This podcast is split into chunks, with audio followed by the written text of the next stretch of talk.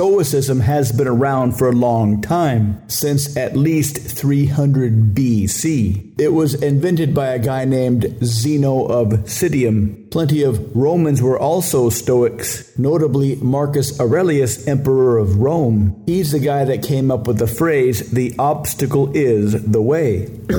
what does this mean? Every time we go through an obstacle, we learn a lot.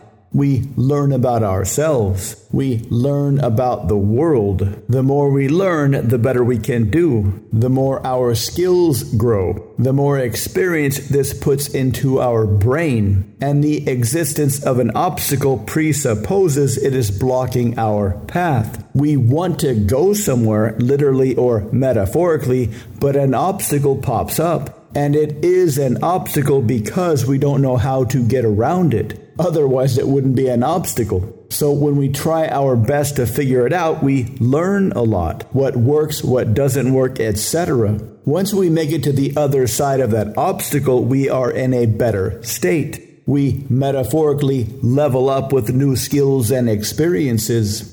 Sometimes these obstacles remind us of echoes from our past, ancient memories that are keeping us from going forward. So when we see these obstacles up ahead, they remind us, usually subconsciously, of bad memories. And we imagine that the obstacle up ahead is going to replicate those bad memories. So the obstacle is not only in our path, not only something we need to figure out how to get through, but it creates fear, a deep feeling of dread. When an obstacle is just an obstacle, we go through it, up and over a mountain or take another route. But obstacles that are connected to deep and ancient memories of rejection are more like dark caves, caves we might not get out of. Remember the movie The Empire Strikes Back when Luke went to train with Yoda? It wasn't just running around and trying to levitate things out of the swamp. He had to go into the cave and face his biggest fears. Because unless we face our biggest fear, we will see them everywhere. The good news is our biggest fears are not nearly as big as we think they are. They were created when we were very young and very powerless. We didn't know anything about ourselves or the world. Kind of like if you were a little kid, you probably have memories of a huge playground where you used to play. But if you were to go back to that playground today, you might be surprised how small it really is. Just like you'll be surprised to figure out how small those ancient fears really are. Kill your demons